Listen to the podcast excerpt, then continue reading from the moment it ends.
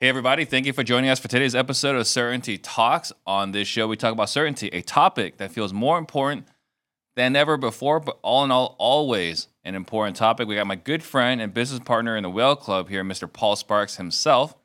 Not only a successful real estate investor, but also a certified certainty advisor. Now, we do this show because a wise man once asked a question If you look at your business in the last three years and turn all those negative months into zeros, what would happen to your bottom line? And that wise man is Dan Nicholson, the author of Rigging the Game and a business partner of ours inside the Whale Club. We're also here to help you achieve financial certainty in your real estate business by, again, rigging the game in your favor. If you're new to the show, I'm also on a mission to create 100 millionaires. So the information on the show alone is enough to help you become a millionaire in the next five to seven years. Uh, if you'll take consistent action, you will become one. Notice I say consistent, not massive, right? We also talk about restraint here on Certainty Talks. Uh, and you guys are going to hear us talking about some, um, so we're going to use some words that might cause some confusion, might sound like a different language. That's okay. We encourage you to just keep the loop open for as long as you can. And today's title is Getting to Know Your Blind Spots. But before we do that, let's jump into our six word updates.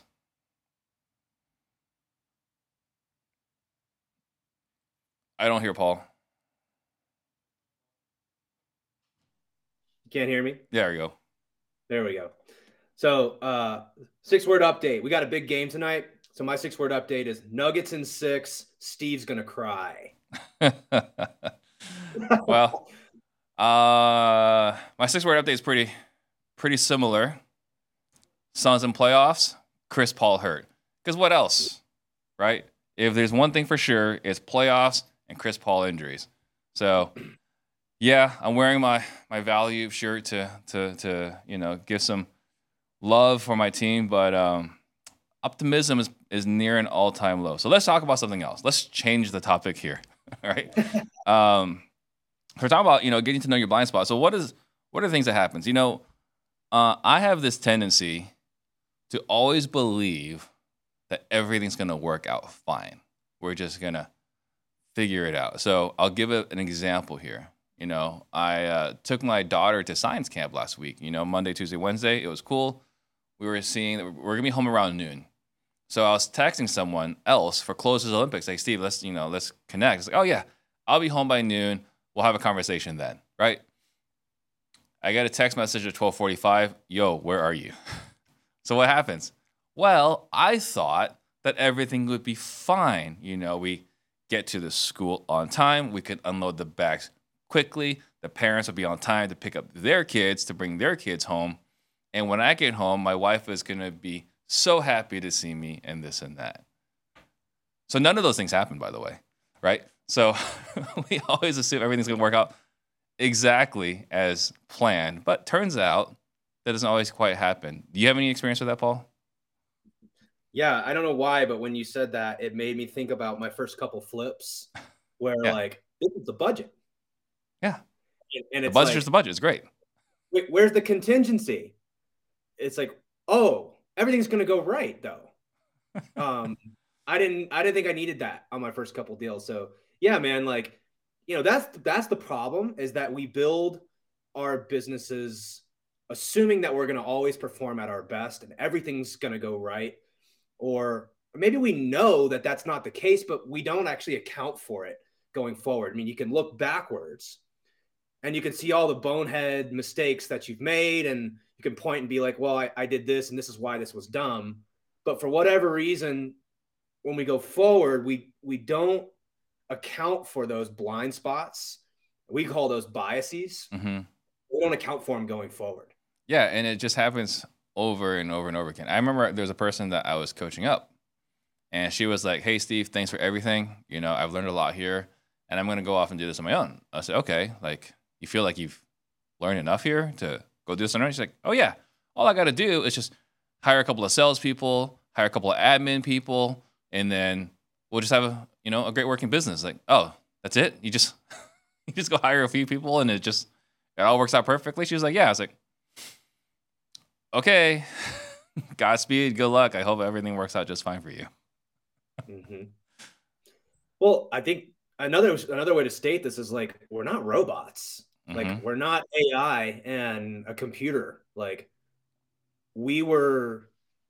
I, I like to describe, you know, the software and the hardware. So like our hardware is our physical body. It's the brain that we were given.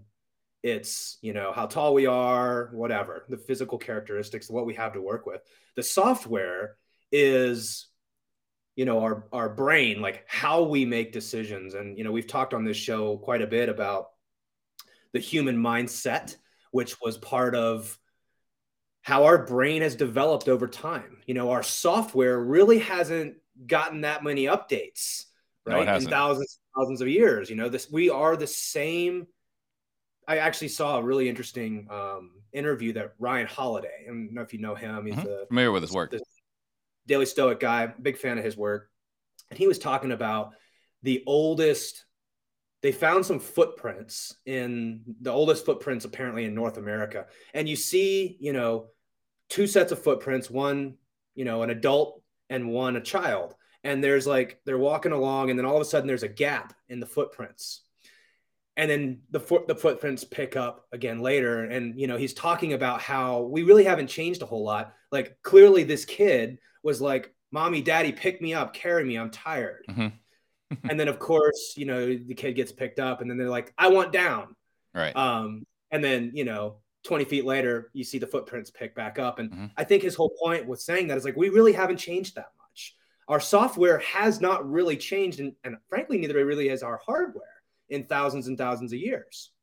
Oh, that's absolutely right. And then, I mean, going back to just questions, you know, and you kind of touched on this a little bit, but like, how many times do things come in under budget? How many times do things come in? Do things come in on time? Hell, how many times have you wanted something and it came in exactly as you expected it? No, it's either worse than you expected or you're pleasantly surprised from time to time. And those times where you're pleasantly surprised is because there was a massive amount of intention, right, to create that pleasant experience. But generally speaking, it either takes longer, costs more money, or some other craziness occurs in the process. Right. Well, and it's because most of the time we um not everything goes exactly as planned. That makes so much sense when you say it out loud. doesn't go, doesn't doesn't show up in our planning though. No, well, I think I think that the better way to describe that would be it's inconsistent in our planning. Yeah. Sometimes we do it, sometimes we don't do it. That's the problem is that we're inconsistent and these inconsistencies turn into blind spots. Sure. So then, you know, you're t- so we're calling them biases. So what are examples of biases that you you've seen, uh, whether in your in yourself or in your peers? So let's talk about we'll, we'll talk about kind of two things if we could. Um, Sure. First is I want to talk about the human mindset versus the champion's mind. So Absolutely. um, you know, you know, Dr. Jeff, he's been working with me now for, I don't know, coming up on a year at this point. And, you know, this, this guy, he was an Olympian. He's, a, he's in, he's in his mid seventies. He's an older guy. Uh, he, he won a, you know, he's a cyclist. So he was an Olympian cyclist. Then he got into, you know, kind of like mindset coaching for other Olympians. He's worked with Tiger Woods. He's worked with Bono, Richard Branson, like Lance Armstrong, some incredible champions and Chris people. Voss. Chris Voss, yeah, I kind of forget about him. Jim Kwik. I mean, the list goes on and on. It's absurd how many people he's worked with. Um, but he has this framework he describes called the human mindset versus the champion's mind. And I wish I had my, uh, I don't have it sitting here by me, but the human mindset is the the survival brain. You know, this is the the scarcity mindset. It's the what we find when we chase more, when we're like, um, kind of our basic human instincts that are sort of taking over. And he describes it as that is that's what we have, what we were given. You know, this is like how we're naturally wired to think. Yeah, it's all our, it's the reason why we've made it thousands and thousands of thousands of years as a species. Exactly right. We would not be here today if we didn't have this fight or flight type of part of our brain, let's just say. Yep. But again, that doesn't really, we're not on the African Sahara anymore, you know, trying to dodge cheetahs and mm-hmm. Woolly mammoths. And we know where our next meal is coming from. Thank God, most of us, right? We're very fortunate to have that. And and now we get to go like be real estate investors and all these things that I think our ancestors would have been like, that's crazy. I I, I don't have any concept or reference for that. Mm-hmm. And now we have all these phones and all these things, and our life's much, much, much better. And we're no longer surviving, but we still have that same software downloaded onto our hardware. Yeah. So all those things that kept us alive, the program, not the program, but the wiring is now in an environment where we got Amazon Prime, DoorDash, all the sugars you won't ever need to eat, right? Just up the street at a supermarket. All these things are, are prevalent. So we are today living in an abundance economy, in an abundance market, but we're still wired for the Sahara. Yeah.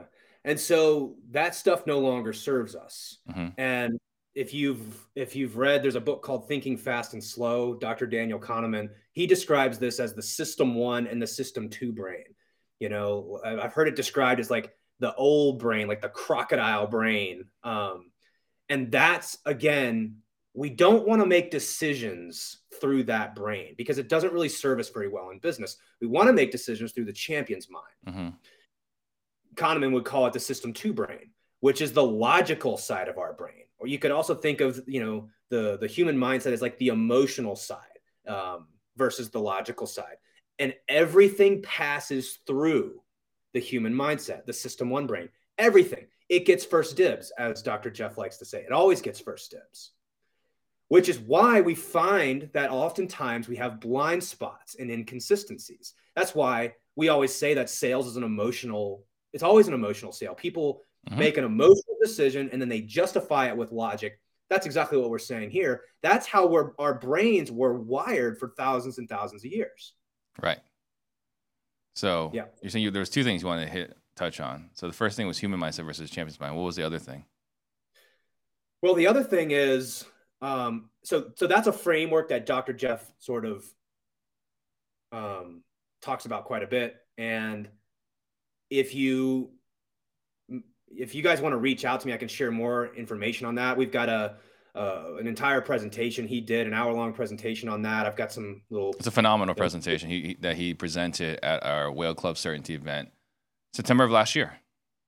Yeah, you can actually get that at whale uh, whaleclubfreestuff.com. You can just go there and watch that video mm-hmm. on human mindset versus champion's mind. But you know that makes a lot of sense because I start recognizing when my you know lizard brain or crocodile brain or whatever is taking over mm-hmm. and that oftentimes contributes to poor decision making because we don't want to make emotional based decisions um, so so that framework's really helpful the second kind of thing that we'll spend the rest of the show talking about is something called and this is a big word cognitive biases okay so these are again we're not robots we're not computers we have biases that every single one of us carries. They're different for each person. And so I thought today we would go through some of these cognitive biases that we like to, you know, study and talk about inside of our community, the Whale Club, mm-hmm. share some of these with you guys so you can start accounting for these things in the equation. Because again, if we assume that everything's going to go right, well, you're not accounting for the fact that you don't always make great decisions. You know, I always give this example. Sorry, go ahead. No, I was gonna say, I mean, the the likelihood of us making a good decision is pretty low, right? If you look at our track record, you look at our history, right? Like, we don't very often sit down and evaluate all our options. Our and I know you're gonna get more into this more, but like, you know, we've got not just the wiring that's been that we're born with genetically, but then we got, you know, you've got 33 years of nurturing programming in you. And I got 43 years, right? Like everything that's happened to you now is adding some more information into you. Hmm. I mean, just look at it. This is something I talk about in sales all the time.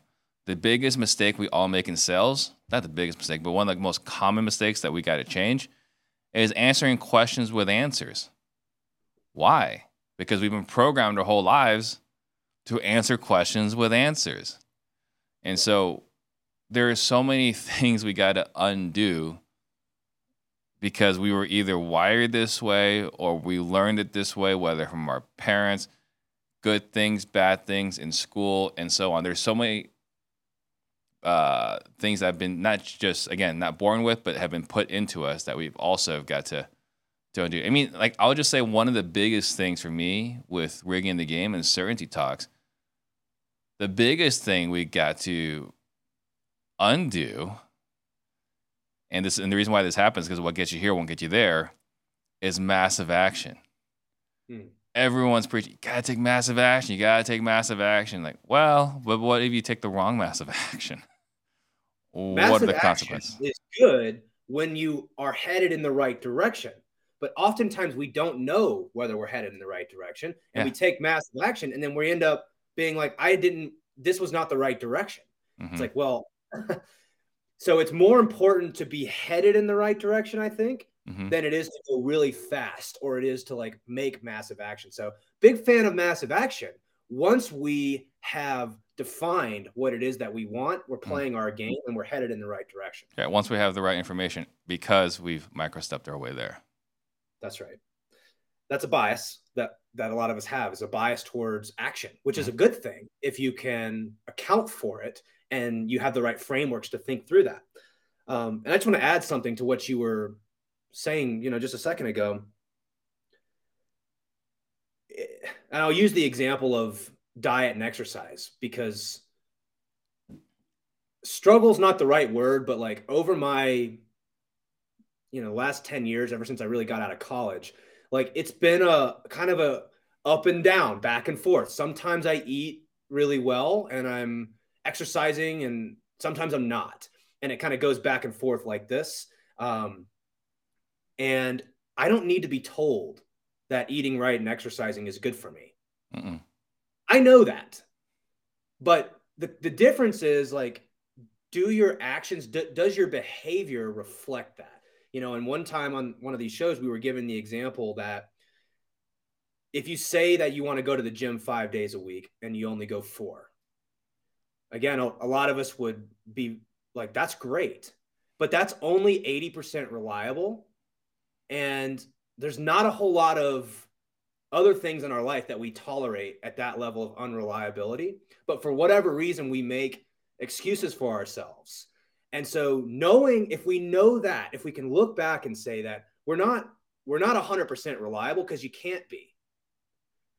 Then why do we look into the future and assume that we're going to be reliable and that our decisions are always going to be made well? We're not accounting for those things in the equation. That's the problem. That's mm-hmm. really the problem. So, what we're going to do, let's talk about some of these cognitive biases. And for, for those that are listening, this might be an uncomfortable show for you. I know it was very uncomfortable when someone started pointing out to me where, oh, I was like, oh man, I, I do that. I mm-hmm. also do that. And and just realize like that's totally normal. Everybody does these things. So hopefully the conversation that Steve and I have will point out some of the blind spots that you might not be accounting for in the equation as you make decisions in your business, in your investments, in your life, things like this. And so you can take this information. We're going to give you guys some resources to really dive in more on this stuff. But do yourself a favor and start accounting for these things going forward so you don't assume you're always going to perform at your best. Yep. And then if you guys happen to have a copy of Rigging the Game with you, you can go buy these, go go through these with us. That's right. So Dan has a ton of them in there. Um, I I just wrote the ones that I sort of struggle with a lot. Um, and I'll talk about those. Yeah. But let's let, us let us start with you, Steve. Like, you know, you've gone through this whole process, and just like me, what is one of the biases that you deal with and you struggle with the most? The one I struggle with the most. So I was looking through that list. It's a pretty good list, but there's only two, and I can't remember the second one at the moment. But the one that I struggle with the most consistently is all or nothing which is directly also tied to, in one way or another, FOMO, right? Mm-hmm. So all or nothing. uh, if I'm going to do this, this is what success looks like. Success is always a grand slam. We never settle for singles and doubles, right? Success is a grand slam. We're going to flip this house. We got to make at least 30K, right? Or why, why do we even do this? Um, we got to go all in. Um, part of my journey was I tried to play poker for a living, right? I loved going all in at the mm. tables. Mm. Uh, but yeah, uh, I'm always committing all resources. Uh, I generated a lot of whiplash throughout the years. There's only one person that's been with me for more than seven years, right? Um, because I burned out so many people. And what happened? Man, Paul, let me tell you, I went to this mastermind and there were all these guys on stage and they're doing all this business. And they said, all I have to do is A, B, and C. So, guys, guess what? Scrap everything we talked about the last six months. We're just going to do A, B, and C. And like, what are you talking about? Like, we've been doing this, this, and that. It's like, yeah, I know, but this, this is the future. This is the way. And then they start doing that, and then we don't get a ton of traction, right? Because it's only a handful of months. And you go to another webinar or seminar or a live event, and you come back, it's like, okay, guys, I see the future, and this is the new way we're going to do things. Scrap everything else we talked about. This is what we're doing. So, this all or nothing thing created a lot of whiplash inside my organization. Burnt out a lot of quality people, freaked people out, and guess guess what I got? Inconsistent results. Why? Because I was running an inconsistent business. Mm-hmm. Well, and and you're just if you don't, it's once once someone points this out to you, you're like, oh right, yeah. But the problem is that we don't see it while we're doing all of these things because mm-hmm. we're blind to it. It's why it's called a blind spot. Well, but remember, Paul, when I went to that event and all those guys did it and they're having all this massive success, of course, we're going to have the same exact success because we're going to yeah. execute it the same exact way they execute it and we're going to have the same exact outcomes that they had, right? Yeah. So I have another example. Tell me what you think about this. I hear a lot of people who are at let me just give an example. Maybe they have a couple of doors and maybe it's 10 doors, let's just say. And they want to get to 100 rentals. That's their goal. And I guess my question is like, would 99 rentals do? Would 90 rentals do? Would 70 rentals do? It's either we we get to 100 or nothing for or whatever failed. reason, or we fail. Mm-hmm. You know, and you also don't you don't know that if going like what if you like you like 10 rentals 10 rentals is good and so you say well i'm going to go to 100 and in your pursuit of that your head is down and let's say you get to 100 and you're like i hate this mm-hmm. i do not want to run 100 rentals i mean that's me i don't want to own that many doors that's not yeah. my that's not my idea of a good time yeah, I get there's a lot of passive income, but that's just I don't want to own that many rentals. But so let's say you get there and you say I don't I don't like this, but you don't know along the way how many rentals was too many. Yeah, you don't know. You don't know if it was number 67 or number 68. But I think the other thing too, right, with a solvable problem and, and closer versus more and this and that, it's that if we're going to live a life based off of more, then we have to live a life based off of milestones and goalposts. And so if you say 100, you have to surpass 100 or it's a failure because we're only chasing more. Yeah. It's never what the 100 means. It's the 100 is like a checkbox. It's a critical number. It's a target. And not only generally speaking in this scenario of I'm going to own 100 doors, it might be on your vision board. It might be something you share with your spouse, your best friends. You've talked about it. You give a presentation at a mastermind, this or that. You've named that puppy seven ways a Sunday or whatever that expression is, right? Like that puppy is freaking named. It's tattooed on your arm. it's you can't change your mind. Right. So 99 won't do. 99 won't do. So it has to be 100 because probably you might, in some way, whether it's vision board or something else, you've attached it to your identity subconsciously. Yeah. I got another one too. Well, and let's take flips for example. I used to think that either we were going to make a bunch of money or we are going to lose money or like it you know, um, so one of the things that one of the tools that we use, and if you guys want to see this, it's pretty easy. You can go if you're an engineer or if you were any sort of technical degree, you've probably heard of something called expected value. So one of the ways that we help people get out of the all or nothing thinking is instead of thinking it as like zero or one, black or white, yes or no, it will work or it won't work. Let's take all the possible outcomes here. So let's say you do a flip and it goes really well and maybe you make a hundred grand. What's the percentage of time that it, it it goes really well? Maybe it's only like five, 10%, let's say. So you, you know, take a hundred thousand, multiply that by 10%. Yeah. You know, the next option would be maybe you make 75,000 and then maybe you make 50,000, maybe you make 25, zero, negative 25, negative 50,000. Mm-hmm. These are all the possible outcomes of that flip because it's not all or nothing.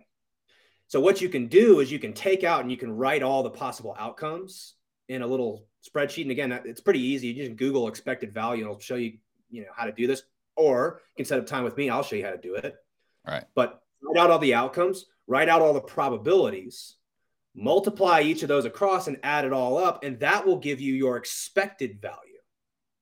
Yeah. And little tools like this, right, that can help us account for just because we have the bias, it, it you know, it's not going to just go away. The bias is going to be there. The blind spot's going to be there. So what we need is a rear view mirror. We need some some tool, some mechanism that we can use to help us break that cycle. That's one of the tools that we help people do is run it through an expected value calculation. Can I share another all or nothing situation that might resonate with the audience? Please do. So, okay, we're doing $5,000 a month in revenue. We're at a solopreneur, right? Hiring admin, spend some money on marketing, hire some salespeople. Now we're doing 10, 12, 15,000 a month in revenue, right? Continue to scale it some more, hire some more salespeople, spend more money on marketing. And we're doing 30,000 a month in marketing, right? All the while, we're taking all that revenue and put it back into the business, never paying ourselves. Yeah. Right? Because you got to hustle. You got to hustle. You got to keep growing it and growing it and growing it.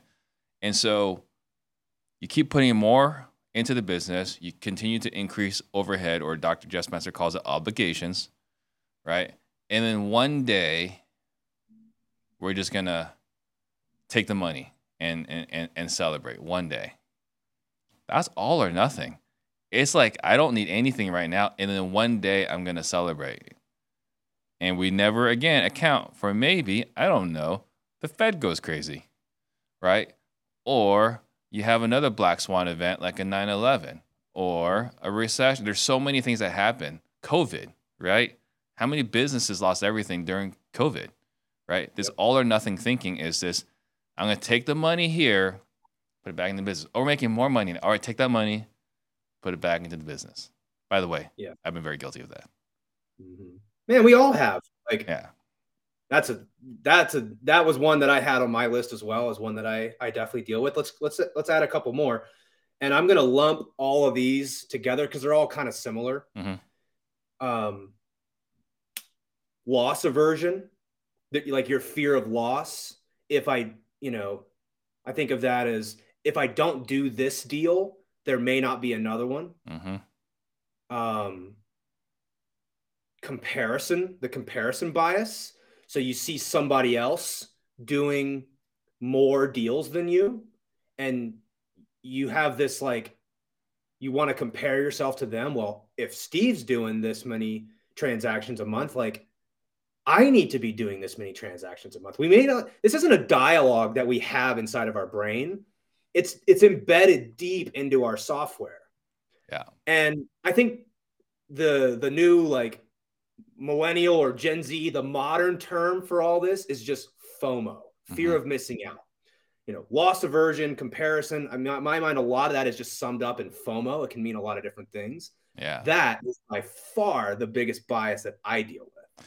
Yeah, I mean, I had an opportunity, right? There's a guy I know, I'm friends with. And he's like, "Hey, Steve, I'm doing this thing where we are working with wholesalers across the country, and you know, we have a model where with no expenses on our end, we get a healthy chunk of all their revenues, right? So low downside, good upside. And we love for you to be a part of this. And I was like, man, 10 years ago, I would have sacrificed a limb for this opportunity, right? Mm-hmm.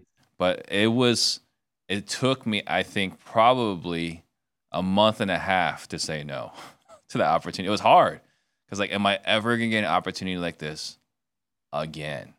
Right. So that fear of loss, that FOMO, it's, it's tough. Well, stated another way, shiny object syndrome. Mhm. Same thing. Oh yeah, that one, that one's square, right here. I mean, and I think that shiny object syndrome, FOMO, it's it's deep. It again, it that's that's the deepest, in my opinion. We we all want to be accepted and be part of the tribe. hmm Um, the worst thing that could have happened to you thousands and thousands of years ago when we were surviving is to get kicked out of the tribe. So we have this fear of, um, yeah, missing out. That's that's basically what it you know what it comes down to is we have this fear that if I don't do this, I'll get left behind. hmm Or that's how I felt when I first got into CG is that I've got to hurry up and catch up to all these other people who are doing more deals than me. Yeah. That bias causes you to make decisions that don't always serve you. And Yeah. I think that's evident by a lot of the businesses that a lot of us build that we feel this massive anxiety because we're adding all these things. This guy's doing that strategy, this girl's doing this one, and I've got to I've got to do all these things. You see someone doing novations and they're doing creative finance deals and they're flipping and they're wholesaling and they're developing. And again, we're trying to do all these things because we don't want to get left behind. Not just not left behind. We want to set the cool kids table. That's right. Yeah. Cool kids table. And you you have this fear of getting left out. Yeah. Um so how does how does one fight that bias or account for it? I would say, yeah, account for it. You can account for it, but man, I, I will I will share with you as much as I learn about this, learn about myself. I still recognize that these are still challenges. It's just every once in a while you gotta slap yourself. Why am I doing this? Why did I do this again? Right. So yeah, I think accounting for it is, you know, like many other uh, problems, challenges, is awareness. Yes. All right. First and foremost, you must know about it. Not know about not just know about it, know about it and know yourself. So know yourself, know about the problem, and then you can put things in a way to reduce how much you're hurting yourself uh, in those biases. I would just sum all that up into one word, clarity. Yeah. Clarity on solvable problem. hmm What are you actually trying to accomplish? What does it mean to get closer, not chase more? Because most things are going to think of it like if you're right here in the center, you know, wherever you are, there's an like there's an infinite number of directions you could go like around you. But there's only one way that gets you closer to where you're going. Um and so part of what I what, what I think of when I think of clarity is one, knowing what problem you're actually trying to solve, knowing your own preferences. Uh, and that results in knowing your game. What does it mean to play your game? I've talked on this show many times about how my game was always a relationship based game. And then I found myself into real estate and the FOMO and the comparison and the loss aversion kicked in real hard because there's a lot of people I really look up to Mhm. in the real estate space. They're not doing anything wrong. It's all my own bias. I Right. see what they're doing and I say, I've got to do that.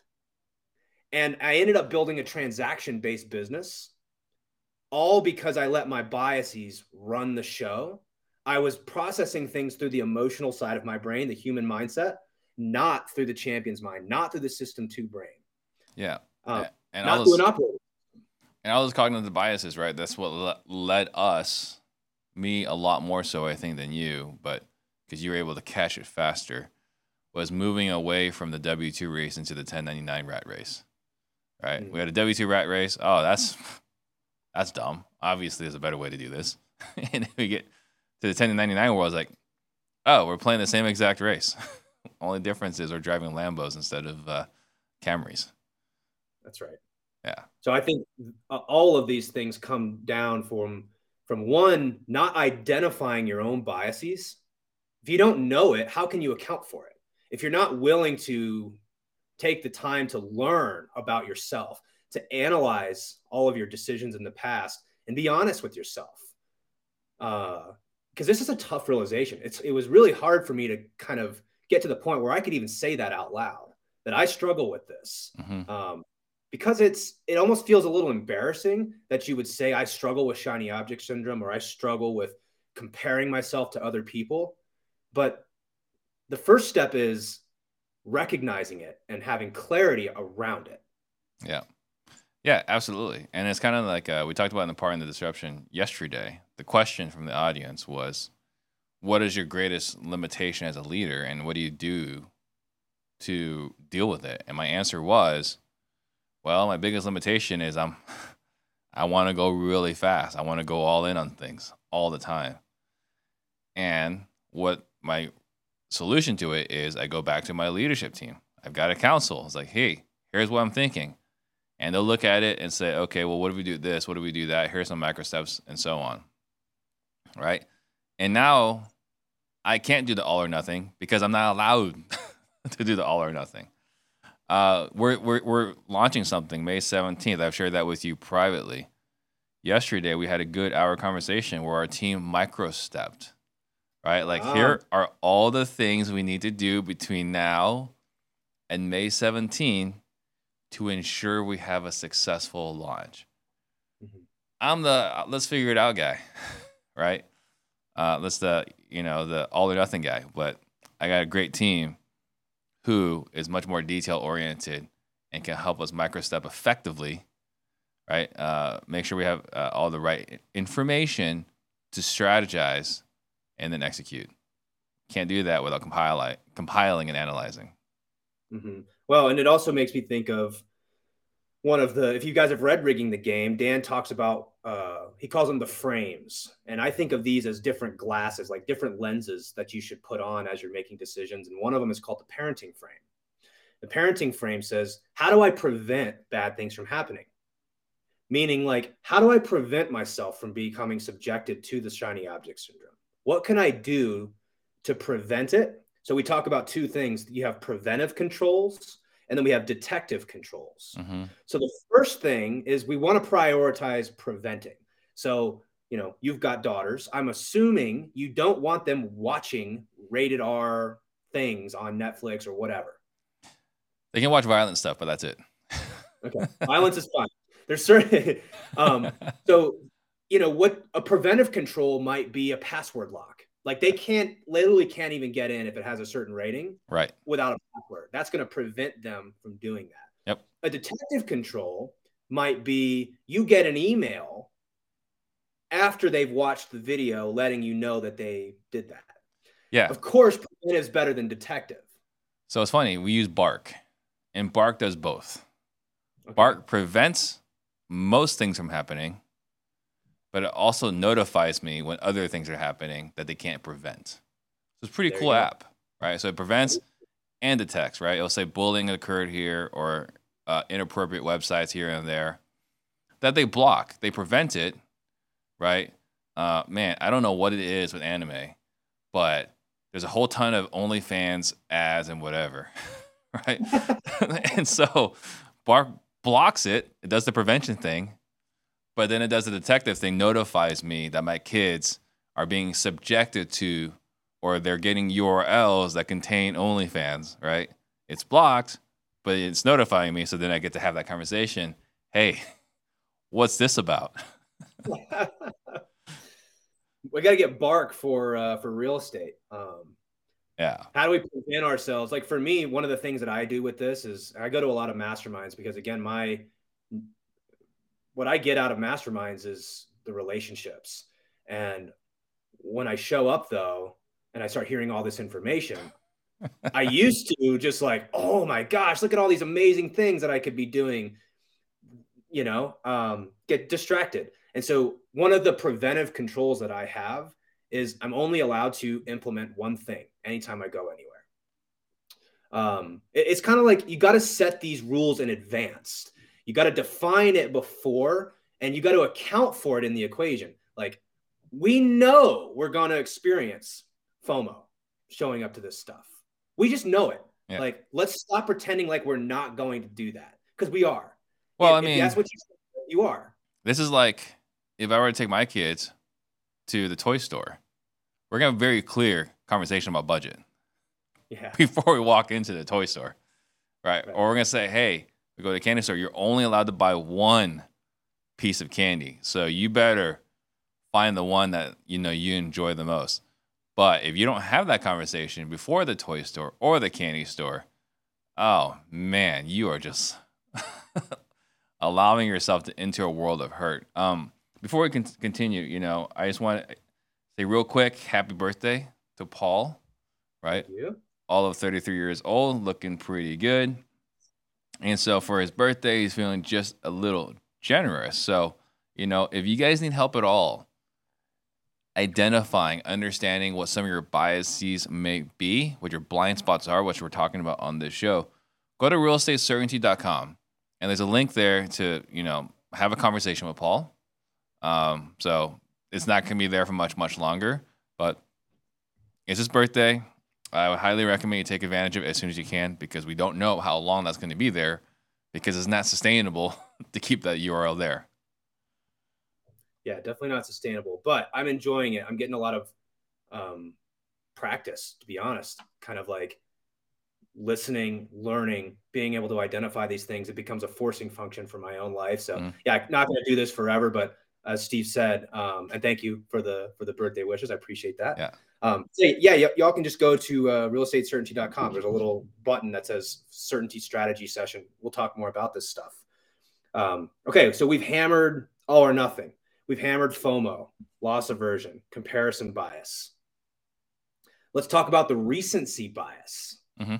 Oh yeah. What the what the recency bias says is you are biased towards the things that you've heard more recently.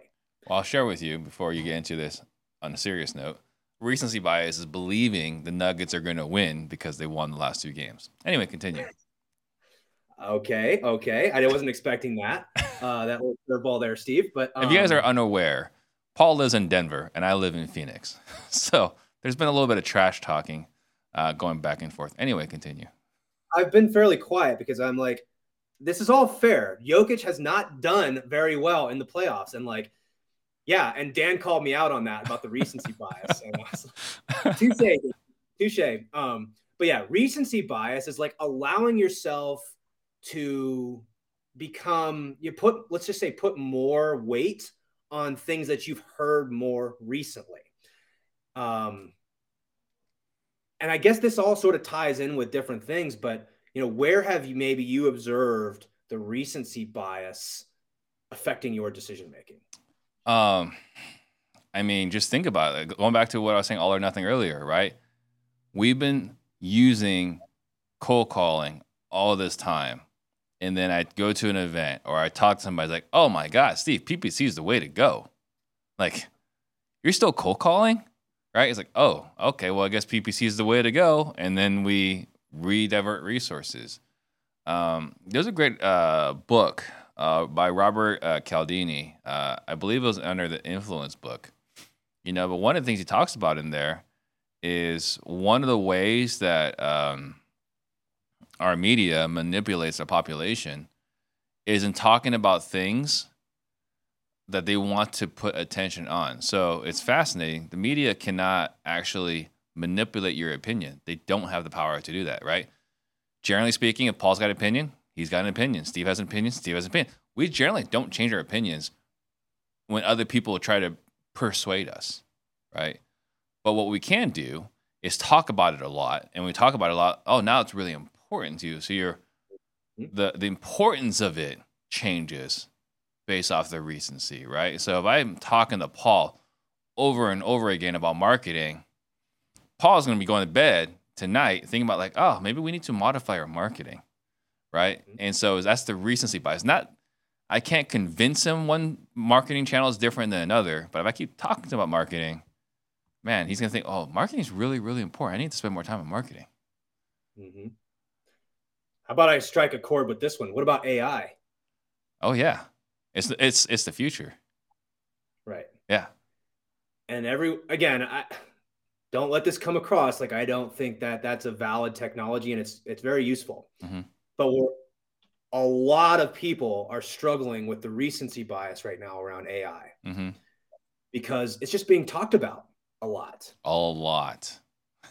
Yeah. And Yeah. so I know that I struggle with recency bias.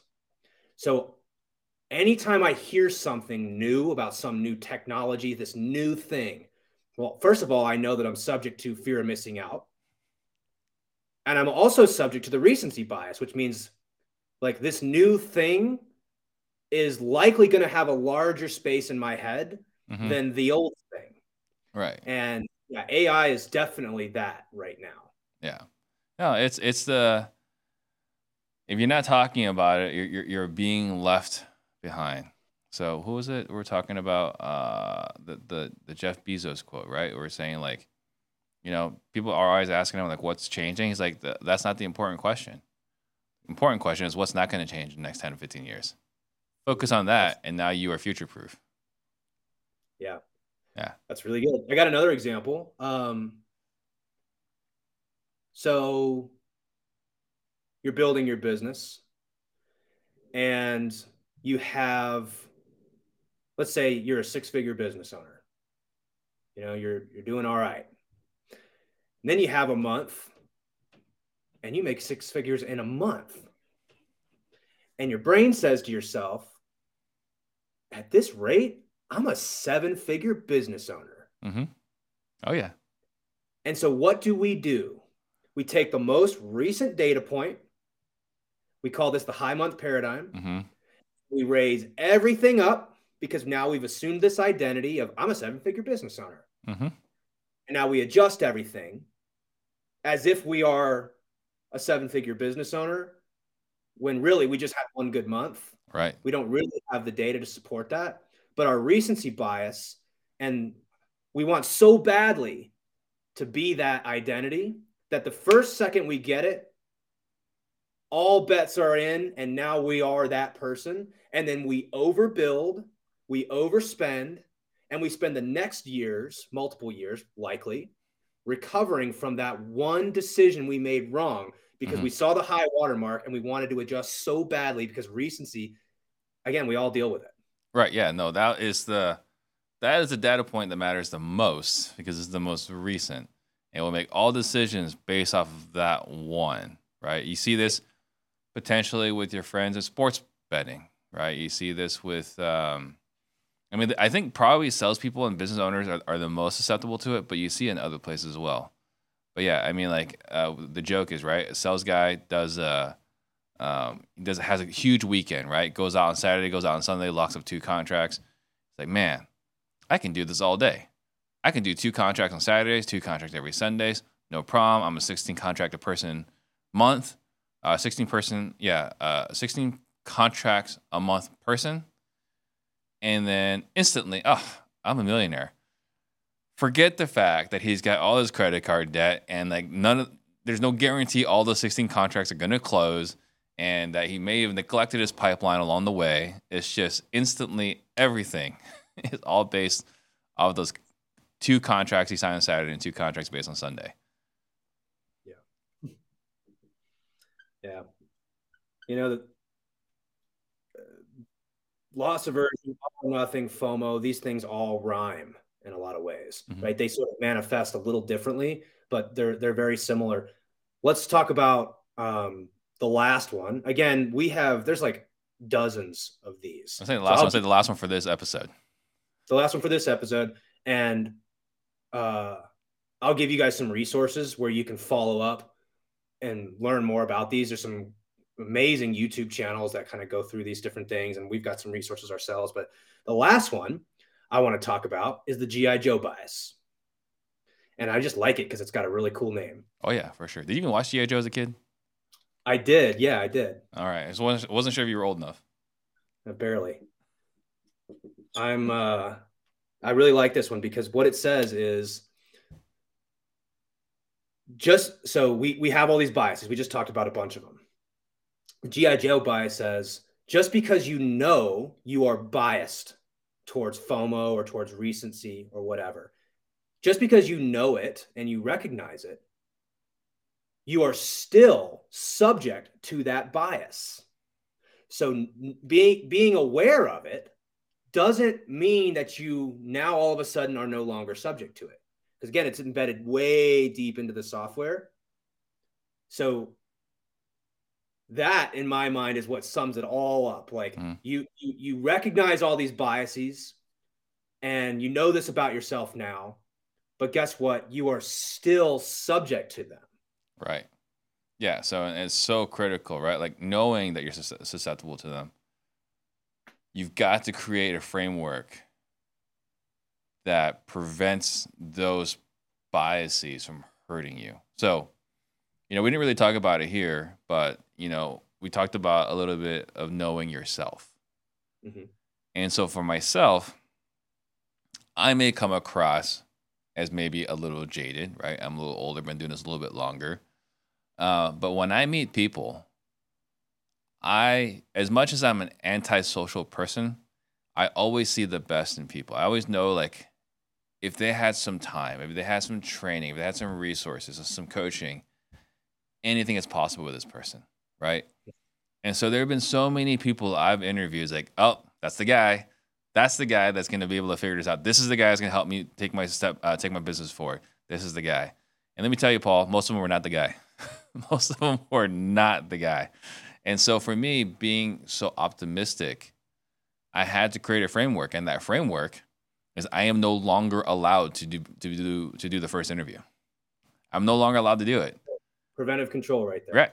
Because I'm I'm a was it a sieve, right? Like it's just if they talk to me, I'm I'm just gonna pass it on. It's like Paul, let me tell you how awesome this guy is. Right? He's got this rough tr- uh, childhood, or he excelled in school, or like there's just one data point, and this person is like, Paul, this guy is gonna be great for this one data point. Mm-hmm. So yeah, so that's the GI Joe bias, and you got to being aware of the bias that the biases you have. You got to put preventive frameworks around you to ensure that you're not screwing it up. Because you're still subject to them. Yeah. Um, because again it we, we can't really update our software.